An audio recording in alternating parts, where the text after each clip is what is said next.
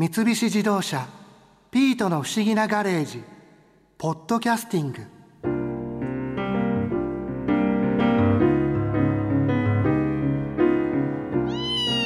マリア先輩 NBA 入りしたら八村塁選手とか渡辺裕太選手とかと一緒に来年のオリンピックに出て日本を勝たせてくださいよ。そういえばこの前新一と一緒に話を聞いたバスケット専門誌ダンクシュート編集部の萩原誠さんもバスケットのいろんな話をしてくれたわ。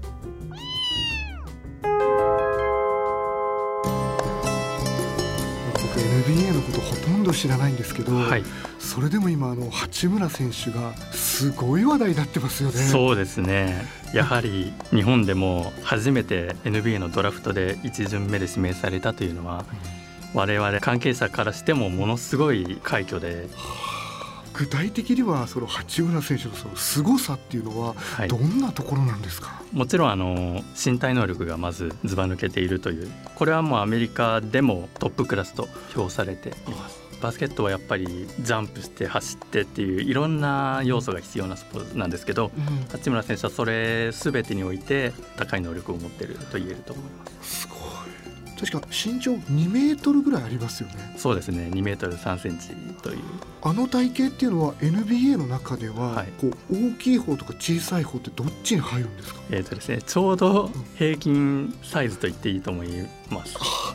2 メートル以上あって平均なんですか？そうですね。実際のそのポジションはどこなんですか？ポジションは基本的には今はインサイドのプレー、まあ、スラムダンクでいうあすごいわかりやすいです。桜木花道のポジションなんですけど、はい。まあ、彼の可能性としてはもっといろんなプレーができるスラムダンクでいうルカワのような選手になれる可能性を秘めていると思います。はあ。でもあのインサイドの中の選手だと、はい。すごい大きい選手がやるイメージがありますけど、はいその標準体型の八村選手はそこに入り込むんですね。入り込めるほどの、まあ、体の強さと、まあ、バネがあるので、まあ、今割と NBA でそういう選手も多いのであのジャンプ力だったりを生かしてインサイドで戦うっていう選手も、まあ、そういうポジションにとらわれないようなスタイルも評価の一つだと思います。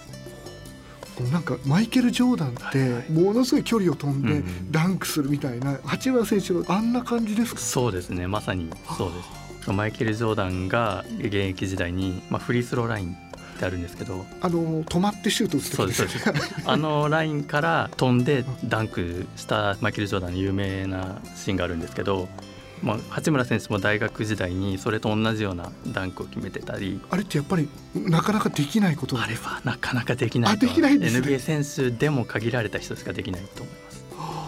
特別例えば手が長かったりとかあそういうことってあるんですか？手も長いと思います八村選手は。手も長いし手のひらも単純に大きいと思います。ボールは軽くつかめますし。バスケットボール、はいそのボールをつかめるっていう話で言うと、うん彼は中学時代から本格的にバスケットボールを始めたんですがその当時ですでにボールをつかめたっていう。早っ。それを見てうん。当時の中学校のコーチがうん「お前は NBA に行けるぞ」っていう行くんだっていう話が有名です。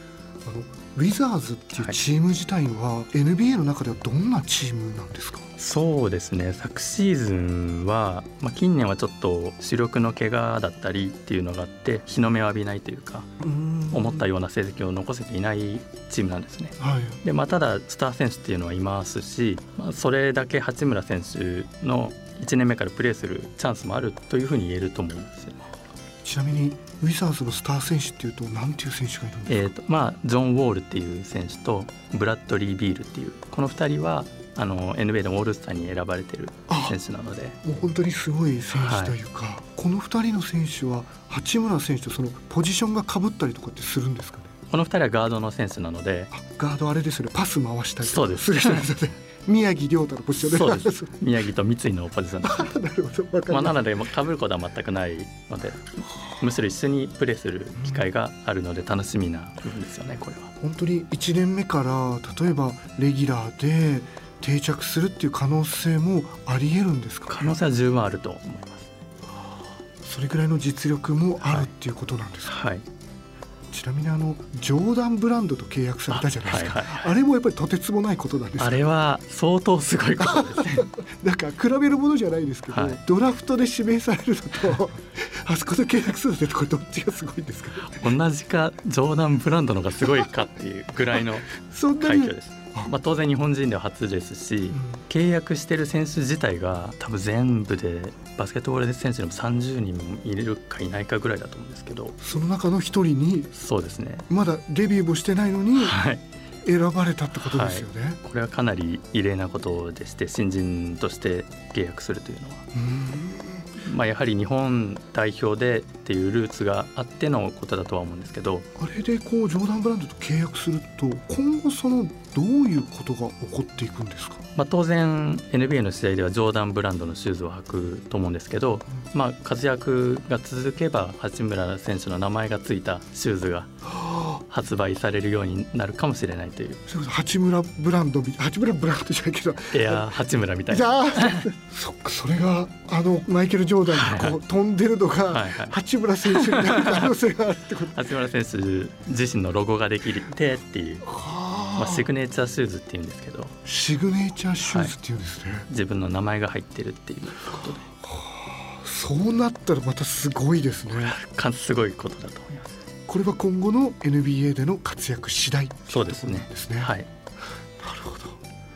今こう日本人選手の中でも他にも NBA の選手だったりとか注目の選手っていうのはいらっしゃるんですか？昨シーズンですね。史上2人目の日本人 NBA プレーヤーとなった渡辺裕太選手が名前はなんか聞いたことあります、彼にも本当に注目してもらいたいですね。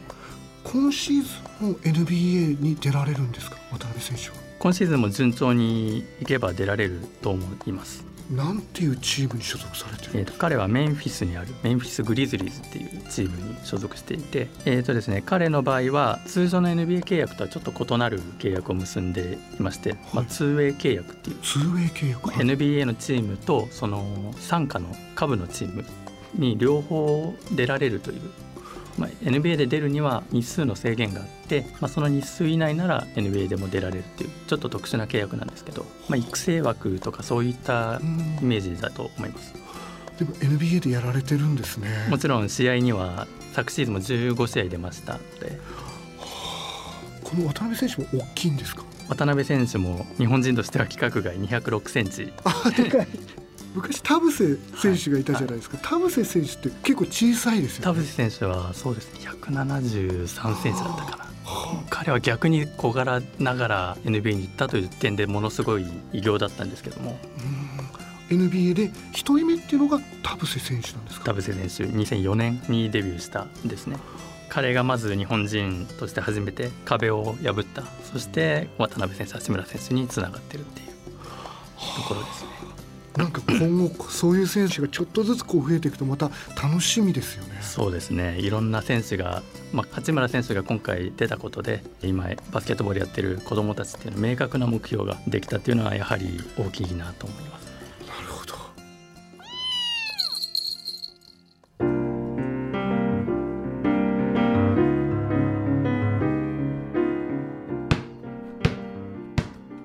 ねえ役所もバスケットやってみない？体育の授業でしかやったことないからできるかな。あんた新一や薫よりは運動神経ありそうじゃない？隠れた才能があるかもしれないわよ。じゃあちょっと挑戦してみようかな。基本はボール起こしよ。何ですか？ボール起こしって。地面に置いたボールを叩いてバウンドさせてドリブルに持っていくの。見てて。こうよ。ああやってみますダメだ。叩いてもバウンドしない。ええ難しいな。なかなかバウンドしない。ええくそ。ボールのくせにパタくれやがって。こにゃこにゃおらって。いい加減しばくぞこの野郎。いろんな意味でダメだこりゃ。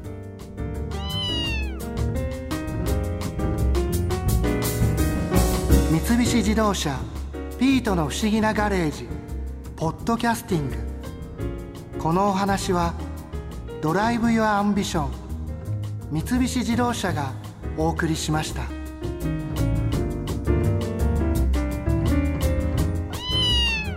ここで耳寄りなお知らせですピートの不思議なガレージをもっと楽しみたいという方は毎週土曜日の夕方5時東京 FM をはじめお近くの FM 局で放送の三菱自動車ピートの不思議なガレージをお聞きください。外に出かけたくなるとっておきのお話満載でお届けしています。